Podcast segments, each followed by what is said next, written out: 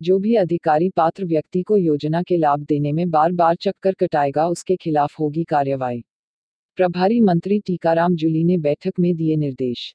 झालावाड़ ज़िले के प्रभारी मंत्री टीकाराम जूली की अध्यक्षता में मंगलवार को जिला स्तरीय अधिकारियों के साथ जनकल्याणकारी योजनाओं एवं विकास कार्यों पर आधारित समीक्षात्मक बैठक का आयोजन हुआ। बैठक में प्रभारी मंत्री ने कहा कि भारत एक प्रजातांत्रिक एवं लोकतांत्रिक देश है। इसमें आम आदमी की सुनवाई होनी चाहिए।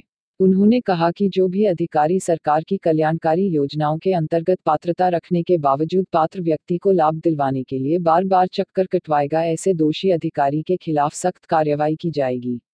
अधिकारियों को हिदायत दी कि वह सक्रिय होकर कार्य करे तथा गरीब व असहाय व्यक्ति को परेशान न करें। उन्होंने जिला स्तरीय अधिकारियों को उनके कार्य व्यवहार में शालीनता लाने, आम आदमी एवं जनप्रतिनिधियों के कार्यों को प्राथमिकता से करने के निर्देश भी प्रदान किए।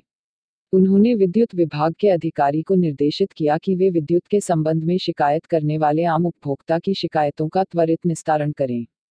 अगर किसी क्षेत्र में लाइट कटौती की आवश्यकता हो तो वे इसकी सूचना दैनिक समाचार पत्र में अनिवार्य रूप से प्रकाशित कराए। उपभोक्ताओं के फ़ोन उठाएँ तथा एडवांस में ट्रांसफार्मर की व्यवस्था रखें ताकि विद्युत सप्लाई के दौरान खराब हुए ट्रांसफार्मर को समय पर बदला जा सके। उपभोक्ताओं की विद्युत संबंधी शिकायतों के लिए आगामी माहों में जनसुनवाई करेंगे।